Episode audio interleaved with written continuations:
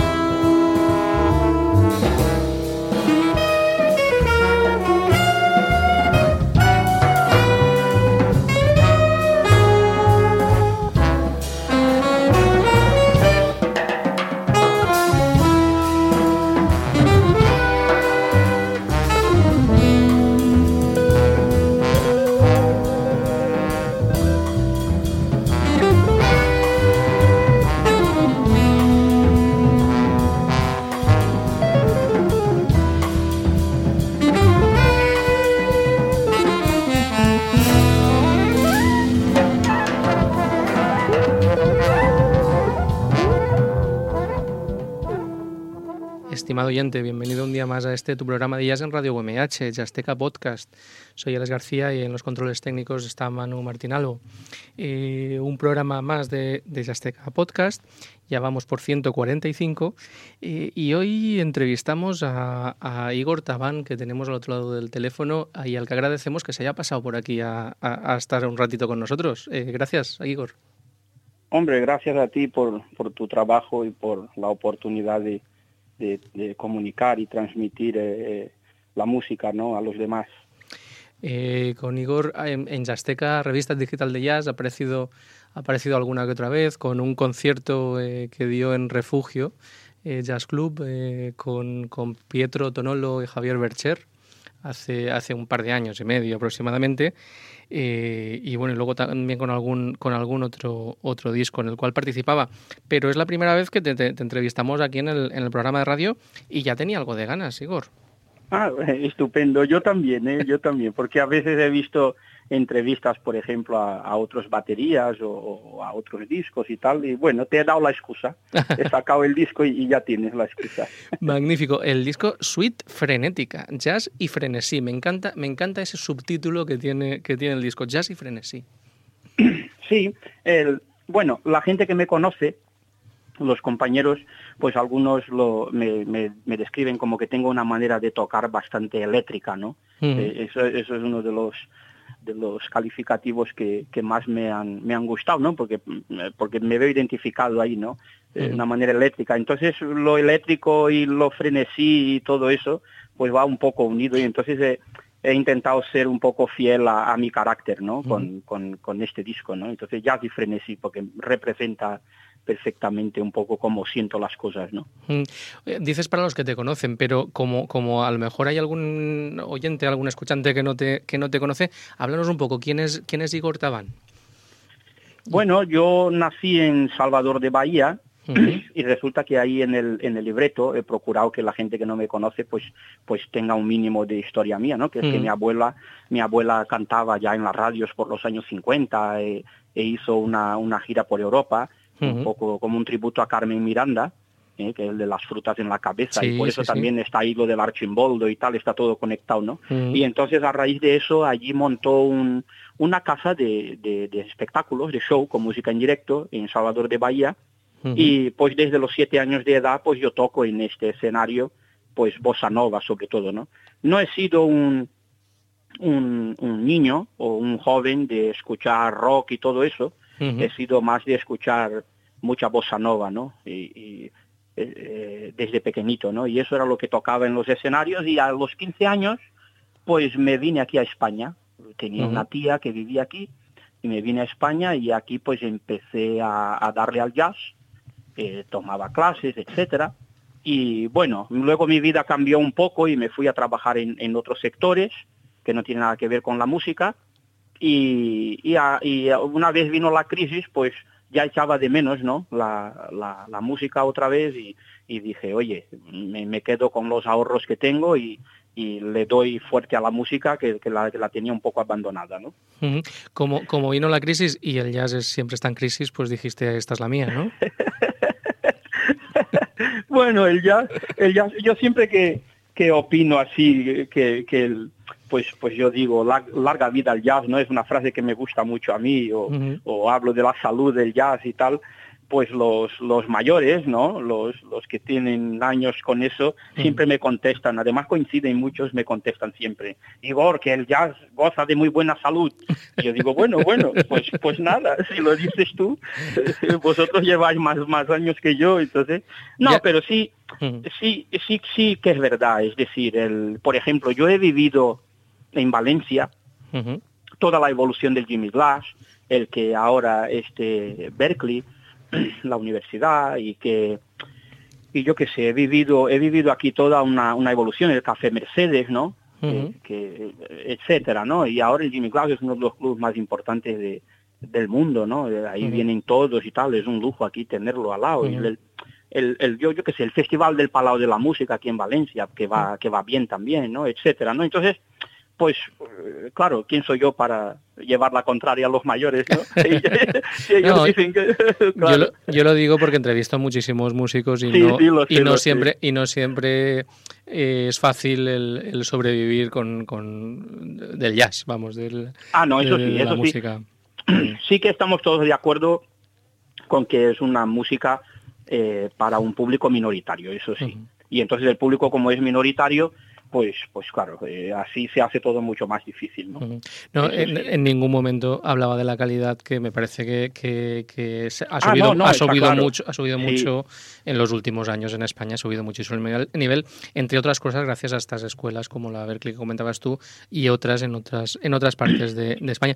Eh, entrando un poco con el con el disco, con esta suite frenética, te tengo que decir que me encanta y, siempre lo suelo lo suelo comentar cuando cuando hay un libreto.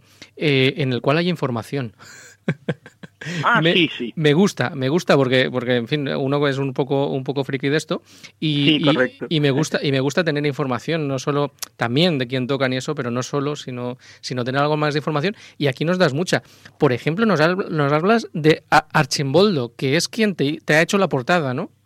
Sí, Archimboldo es un, es un pintor, sí, es el que me ha hecho la, portada, la hizo en, el 1500 y pico, me, la, me la hizo. y, y, aquí, hombre, yo eh, he dado a conocer este pintor a, mucha gente, hay mucha gente que lo conoce, pero hay mucha gente que, que no lo conoce. Y entonces a toda esta gente que no lo conoce, pues lo he dado a conocer y, bueno, siempre me, me, preguntan, ¿quién te ha hecho esta, esta portada chulísima? y yo digo, y yo digo, bueno, ahí, ahí lo tienes, claro. Es que es que claro, uno, uno se pone a investigar ahí, a ver, tengo que hacer una portada de un disco. Ah, y, se pone ahí pues a darle vueltas, ¿no? Y a intentar inspirarse. Entonces cuando vi a Archimboldo dije, oye, ¿por qué voy a encargar nada si ya está hecho? y, ya está. Eh, y, así se ha quedado ahí.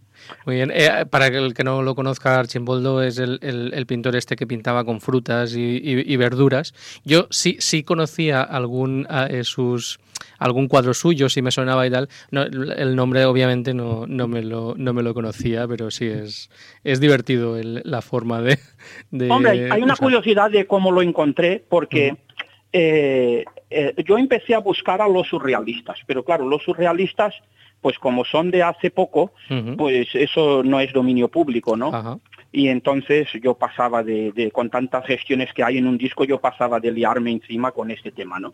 Y entonces, como, como eso estaba, no era dominio público, busqué los precursores del surrealismo, ¿no? Y entonces resulta que Archimboldo inspiró a bastantes surrealistas, ¿no? Y por eso me salía en las búsquedas como precursor de surrealismo y nada, y a partir de ahí pues me puse a estudiar un poquito de historia del arte, que ya lo había dado en un instituto y, ya no me acordaba, y me puse ahí a estudiar un poquito y, un poco para, para saber de este hombre, ¿no? Eh, el, disco lo, lo firmas como Igor Taban Collective algo más que música. Háblanos de, de, qué es este, este proyecto, digamos, continuo tuyo de Igor Taban Collective. Sí, Igor Taban Collective, yo, yo cuando ya eh, me sentí un poco con confianza, ¿no? Y seguro de mí mismo un poco para ya salir a escena y tocar con estos grandes músicos, ¿no? Con los que, con los que he hecho los Igor Taban Collective, ¿no? Todos estos. Eh, pues yo pensé, a ver, ¿qué hago? ¿Hago el típico Igor Taban Quintet, Igor Taban Project, Igor Taban lo que sea? Y entonces dándole vueltas, le, le, dije, oye, yo soy muy, mucho de, combinar músicos y, de cada vez tocar con uno para ir aprendiendo de ellos, ¿no? Y nutriéndome de ellos. Y, y, también la variedad, ¿no? Eso es un poco la idiosincrasia del jazz también, ¿no?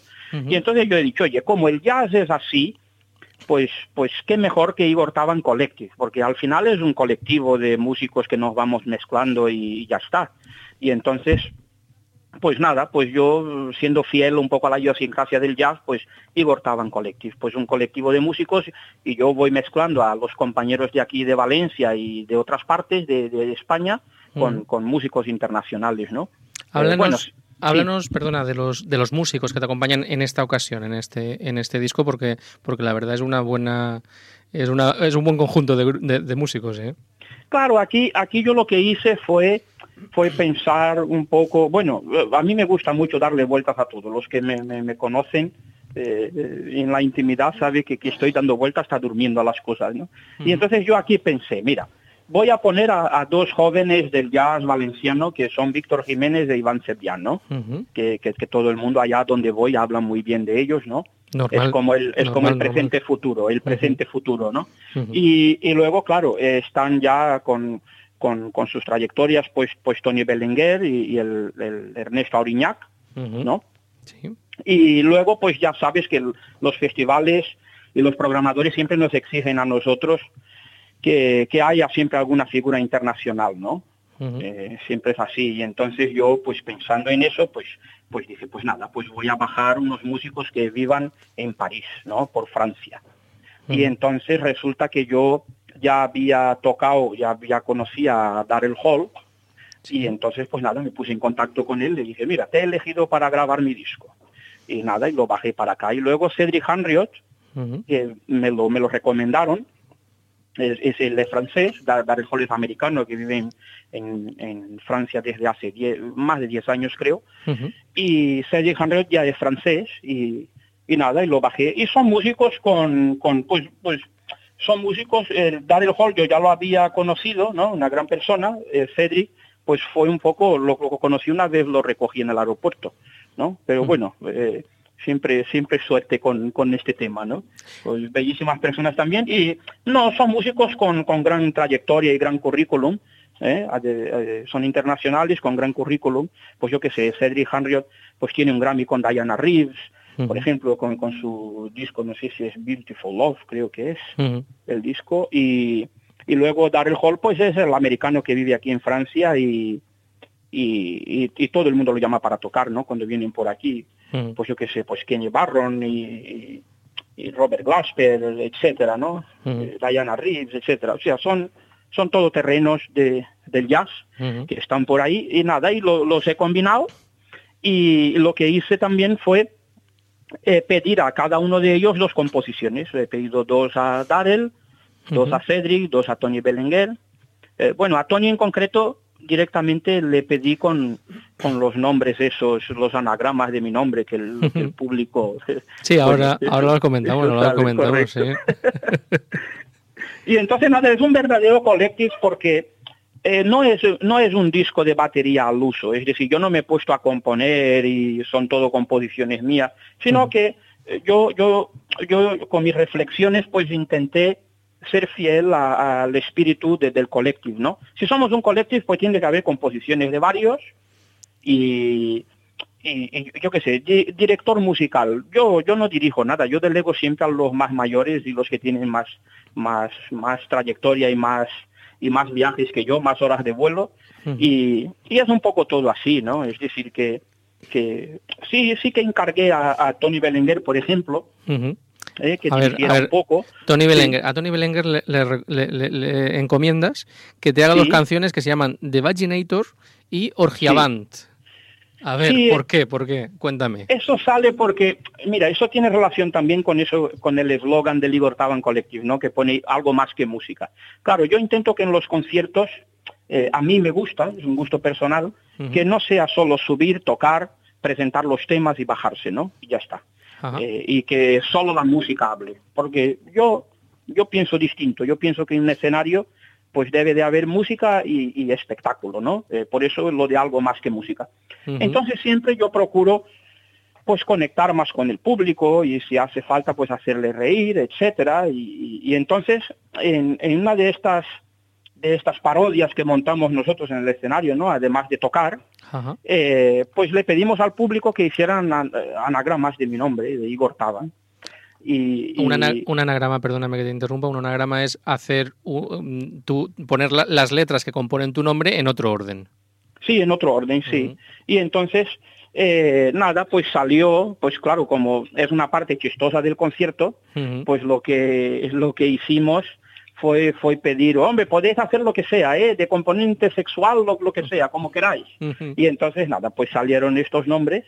Y, y, claro, también está puesto ahí porque yo por otro lado pienso que hoy en día con la saturación de información que hay en todas partes, yo mm. pienso que, que hay que destacar de alguna manera, ¿no? Si yo le llamo a un tema cosmos, pues bueno, pues, pues es un, un, punto menos de, de, llamar la atención, ¿no? Sin embargo, si le llama un tema de Vaginator, pues llama un poco más la atención. Y entonces, entre unas cosas y otras, todo ayuda, ¿no? A que, a que la gente pinche y escuche, ¿no? Es que muchas veces la gente, claro, yo, yo me estoy dando a conocer ahora, no es lo mismo, claro, es decir, uno que ya lleva 20 años y ya tiene 17 discos, pues saca un disco y ya tiene unos seguidores, ya, ya tiene toda una trayectoria y entonces la gente pincha para ver lo que, lo que ha sacado de nuevo, ¿no? Pero yo recién salido a, este mundo, pues tengo que llamar la atención de alguna manera, ¿no? Para que pinchen, uy, de Vaginator, uy, ¿qué es eso? Y entonces ahí la música ya es la que habla, ¿no? Pero por lo menos que pinche. Es un poco el objetivo. dos temas de lo que estabas, de lo que estabas comentando me, surgen. Uno, el tema de los conciertos. Eh, yo también disfruto en los conciertos en los cuales eh, los músicos, aparte de decir el nombre del tema, eh, te, cuentan, te cuentan algo más. Obviamente vas a escuchar música, no es, no es a escuchar un soliloquio, pero el tener algo más de información eh, siempre, siempre resulta interesante, o por lo menos a mí me resulta, me resulta muy interesante, muy interesante. Sí, yo por ejemplo, eh, eh, cuando yo por ejemplo fui a ver un, concierto de en el Jimmy Glass, por ejemplo, de no me acuerdo ahora, ay, he visto tantos, pero bueno, el, un saxofonista abuelete resulta que que se ponía ahí a cantar la, una canción que llevaba chiste incorporado, ¿no? Y la canción, y nos poníamos ahí todos a reír y, mm. tal. Y entonces yo, yo decía, este hombre con, con 90 años que tiene, pues qué necesidad tiene de, de, hacer algo más que música, ¿no? Porque no viene, toca y ya está, ¿no? Y, claro, esta, esta, este, este puntito me, me, encanta a mí porque conecta con nosotros y, claro, el, el, el 90 o 95% es música. Pero bueno, que haya un 5 o un 10% de algo más, pues a mí, a mí me, me, parece. Por ejemplo, eh, Kenny Garrett, lo, lo, vi tocar también en el, Jimmy Glass, y Kenny Garrett acabó el concierto eh, haciéndonos levantar a todos con un hip hop al final del, del, del, concierto. Y mientras no nos levantamos todos y, nos pusimos, y no nos pusimos a bailar, él no paró. Y, y entonces es otro ejemplo, ¿no? Yo digo, este hombre con la música ya que ya estábamos todos babeando allí y, en otra galaxia, ¿qué necesidad tiene de darnos este plus, no? Eh, a mí, a mí me, gusta, es una cuestión de gusto personal, ¿no? Porque cada uno que, haga las cosas como quiera, pero yo, a mí me gusta ese tipo de espectáculo, ¿no? música en el 95% y un 5% de, de, algo más, ¿no? A mí, a mí también, a mí también me gusta por, porque le añade algo más al, a la música. Y luego la, otra cosa de las que comentabas es el tema de, de, darte a conocer, de la promoción. Estimado oyente, que sepas que, que, Igor Tabán es uno de los, que, de los músicos que, de jazz que yo conozco eh, que mejor se mueve en redes. Eh, le encanta eso de, lanzar de lanzar cebos, de decir dentro de poco el, eh, tendremos el, vídeo, nuevo disco, tal, no sé qué, y lo, hace, lo haces bastante bien. Y es algo que normalmente en los músicos de jazz no suelen tenerlo demasiado. Y, eso es algo que me gusta en, en, ti, eh, porque creo que esa parte también, también nos hace falta. Sí, sí, es importante. Por ejemplo, eh, Caronte, cuando yo eh, envié el, disco, ¿no? El borrador del disco a Caronte, y, pues lo primero que, que, me dijo es que le impactó bastante la portada. Y fíjate que es un, claro, Fernando lleva lleva años viendo de todo, ¿no?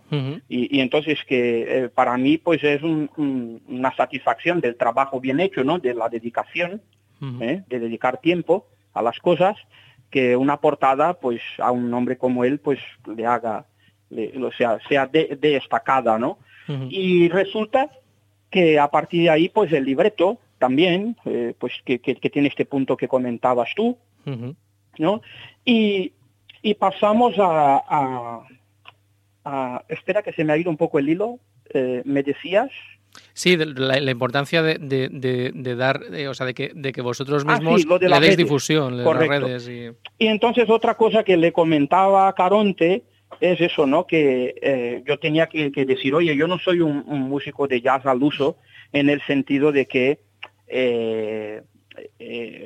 yo un poco tengo tirria hacia el marketing, ¿no? Es decir, yo, yo solo estoy centrado en la música y el marketing que haga otro. Pero hoy en día, con la crisis y con todo, la autopromoción eh, es, el pan de cada día. Y entonces, eh, yo tengo compañeros, eh, grandes compañeros, grandes nombres del jazz, que, hace años, cuando los conocí, me, se sinceraba ¿no? con que tenían verdadera aversión hacia el marketing. Pero poco a poco la vida te lleva, ¿no? Y han acabado haciendo marketing también porque, porque ya no, a lo mejor la palabra marketing es una palabra fea, para nosotros, ¿no? sí. Eh, pero no digamos marketing, es decir, los discos nosotros los hacemos, es la música, y nosotros las hacemos para compartir con los demás. ¿Eh? Y ya está. Y eso como tiene unos gastos, no podemos asumirlo enteramente nosotros, no hay nadie que nos ayude, y entonces pues hay que venderlos.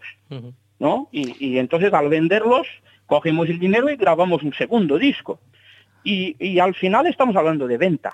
Y entonces yo le comentaba a Caronte eso, ¿no? Que yo no soy un músico de jazz al uso y que yo sí que haría una campaña publicitaria. y, y, la, y, la verdad es que he hablado con otros, con otros eh, profesionales del marketing musical y me han dicho que, que lo que he logrado pues, fueron 115 mil visualizaciones, o sea, de, personas distintas, ¿eh? Eh, que eso es una burrada, ¿no? Que es una barbaridad. Y entonces yo estoy orgulloso también, una vez más, de haber dedicado tiempo a eso, y porque el objetivo es eso, es decir, Igor Taban Collective, pues es una marca, ¿eh? es un grupo nuevo de jazz, y hemos hecho una música con, grandes compositores y, esa música pues yo quiero que todo el mundo lo oiga y, ya está. Y entonces a veces pues, a veces eh, eh, es un es un problema de, de términos porque efectivamente cuando hablas de marketing o ventas eh, entre los artistas hay una cierta aversión al, al, tema, pero si lo llamas divulgación o difusión, a lo mejor, a lo mejor no, no provoca tantos arpullidos, pero eh, es un tema que yo creo que, que, es una parte de, de, vuestra labor y, eso, por ejemplo, con, con Ave Rabade, el pianista gallego, lo, hablo, lo hablo bastante y él lo tiene clarísimo, el que, el, que, el que esa parte de difusión, de divulgación de vuestra música y del jazz en general es una parte que también, que también nos toca hacer y que, y que va en vuestro beneficio futuro. Entonces, eh, en fin, como era otra de las cosas que, que yo normalmente eh, hablo con los, con los músicos y tal, pues quería, quería también resaltarla. Eh, como has comentado, lo has hecho con Caronte, ¿verdad? Sí, sí, Caronte. Pues me, me ha dado el privilegio de, de elegir este disco, porque claro, mientras acaba el mío, sacaba el de Jorge Pardo, el de, el de Perico, el de Zapa, etcétera. Entonces, claro, yo, yo acabo de salir ahora y entonces que la misma discográfica de Perico, Jorge Pardo, pues eh, coja mi disco, pues es un, pues es otra satisfacción, ¿no? De, mm. de, haber trabajado bien y haber dedicado tiempo, ¿no? La grabación la hicisteis en Valencia, Audio Engineering Valencia, oigo, leo por aquí. Sí, Audio Engineering Valencia es, eh, son unos ingenieros que, viven aquí en Valencia y se formaron allá en Estados Unidos y, tienen, un, tienen un currículum impresionante y, nada, yo lo que hice fue, fue reunirme con ellos y, y comentarles de, de, divulgar también, de divulgar pues el trabajo de ellos, que es un excelente trabajo. Y nada, y a partir de ahí empezaron a grabar todos los discos de jazz aquí en Valencia. Y, por ejemplo, yo estuve ahora en el seminario de Alaurín de la Torre, allí en, Málaga, y, y, allí hablando con otros compañeros de por allí, pues ya les suena que en Valencia hay ese ingeniero que lo está grabando todo en el jazz y tal, pues nos referimos a ellos, ¿no? A, Jorge Pérez y Jacobo Cardels, que son los de Audio Engineering Valencia. Y nada, eh, dentro de poco, pues a divulgar también eh, esa marca, ¿no? El Audio Engineering Valencia, para que los compañeros sepan que aquí pues pueden venir y, grabar. Ese disco se grabó en concreto en, directo, es decir, es un disco que no tiene ni cabinas ni separadores, es decir, está ahí el, contrabajo junto con la batería, con los pitos, con todo. ¿eh? y, y entonces contento también de que los compañeros lo hayan escuchado y, y, vean que el sonido está delante, ¿no? Y está todo ahí muy limpio y muy claro, a pesar de que no está grabado en cabinas, eh, ni siquiera llevamos cascos. Los sí, músicos. En las fotos aquí, aquí os veo eh, todos ahí juntitos, sin, sin, sin cascos, ni, ni, cabinas, ni nada de esto. Mm. Claro, eso, eso, es un, eso, es, eso es bastante, es un trabajo bastante... Bueno, el trabajo de ingeniero de sonido es una locura. Yo cada vez que los veo allí con tanto botoncito y, y escuchando tantas cosas tantas veces, yo me vuelvo loco con eso, ¿no? Pero, pero encima, claro, si tú tienes ahí el contrabajo, que por el micro del contrabajo se está colando todo lo demás porque no hay separadores, porque claro, eso uh -huh. se grabó en vídeo. Uh -huh. yo, yo, yo lo quería grabar en vídeo, que son los vídeos que colgué en redes sociales. Entonces, al querer grabarlo en vídeo, pues no hay separadores ni hay nada. Yo lo quería todo diáfano, limpio. Uh -huh. Y entonces ahí le complico la vida al ingeniero, ¿no? Y a pesar de eso, pues es un poco, esa, ese disco mío de jazz es un poco una muestra también del trabajo de ellos, ¿no? Eh, Muy bien. Y ahí lo tenemos. Muy bien. Eh, bueno, y, y, háblanos ahora mismo en qué proyectos estás. Eh, presentar el disco, me imagino. O ¿Qué, qué tienes ahora en el, en el futuro, en el, en, en, ahí delante? Mira, a, aquí hay, hay, una anécdota curiosa, que es que yo acabé la campaña de Facebook más o menos el 15 de enero. Uh -huh y acabé tan harto que dije, oye, no quiero saber nada, ni de entrevistas, ni, ni de bolos, ni de nada, o sea, y me fui de escapada con mi hijo y, y, y descansé de todo porque, porque es que es muy duro, es que es que, claro, o sea, también hay que ponerse en el lugar, ¿no? De, uh -huh. de, de, de, mis compañeros que dicen que sienten aversión por esto. Sí. Es que, claro, nosotros estamos para hacer música, compartir la música con los compañeros y componer y, y, y tal. Y entonces la otra faena no tiene como nada que ver, ¿no? Uh -huh. y, y, y, sí, pues la he sufrido desde el 3 de diciembre hasta el 15 de enero, pues acabé tan harto que lo paré todo y entonces nada, ahora ya he cogido fuerzas y, y, retomo otra vez, ¿no? Y entonces ahora, eh, nada, ahora pues hacer entrevistas, eh, Caronte estará enviando los discos a, a los periodistas, etcétera, uh -huh. Y, y, nada, yo también haré algunos envíos. Ahora empieza la otra faena, ¿no? La otra faena del músico que es la, la que también entra dentro de, de, de, la autopromoción, pero bueno, ahora en concreto lo que es buscar bolos, ¿no? Ajá, encontrar, encontrar sitios en los que, en los que llevar sitios, esta música, ¿no? En lo, eso es. Y entonces ahora voy a empezar a hacer los envíos y como tengo dos músicos en el disco que viven en Francia y son conocidos allí, uh -huh. pues la idea también estaba previsto, pues es ir hacia Francia, ¿no? Uh -huh. Y entonces ya estamos eh, Caronte mirará la manera de distribuir en Francia uh -huh. el disco y, y, nada, y yo haré la misma promoción que hice aquí en España, lo haré en Francia. Uh -huh. Y ya tiraré para allá también, porque así amplío un poco, amplío un poco el mercado, ¿no? Muy bien. Oye, pues ya sabía yo que esta, que esta entrevista me iba a gustar. Ah, qué bien.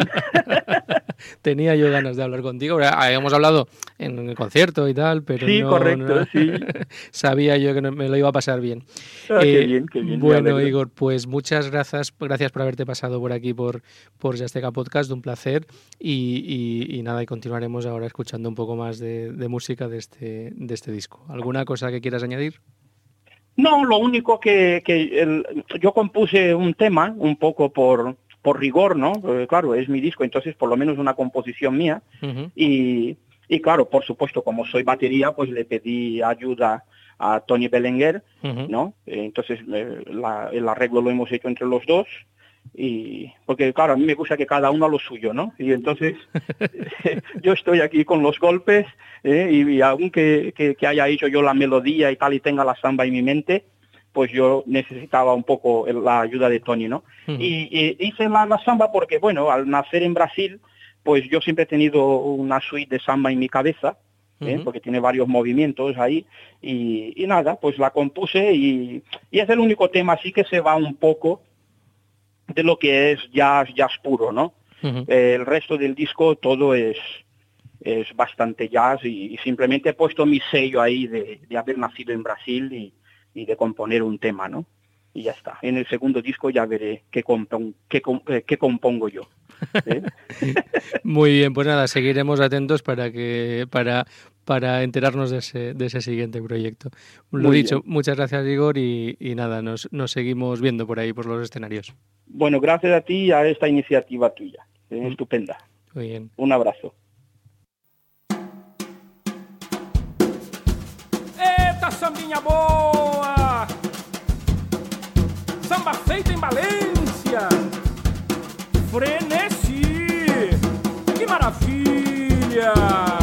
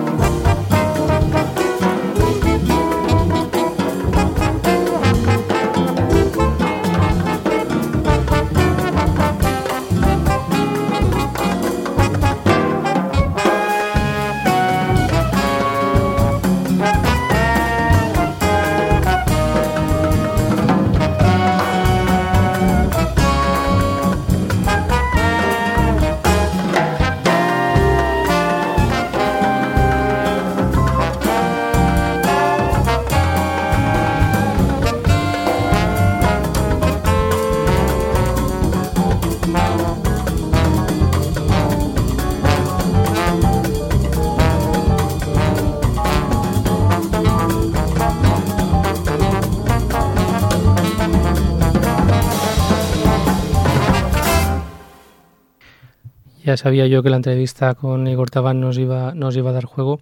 Hemos escuchado antes de la, entrevista de Vaginator eh, y después hemos escuchado Collective, eh, perdón, eh, Suite Frenética del Igor Tabán Collective. y nada, el programa al final lo vamos a dedicar todo entero a, esta, a este disco, a este Suite Frenética, y vamos a despedir con un par de temas más. Concretamente los temas van a ser Yo People, My People y We See. Eh, ha sido un placer contar ahí contigo como, como oyente y, no te emplazo al, al siguiente programa de, de Jazzteca Podcast. Y mientras tanto disfruta del jazz con jazzteca.com.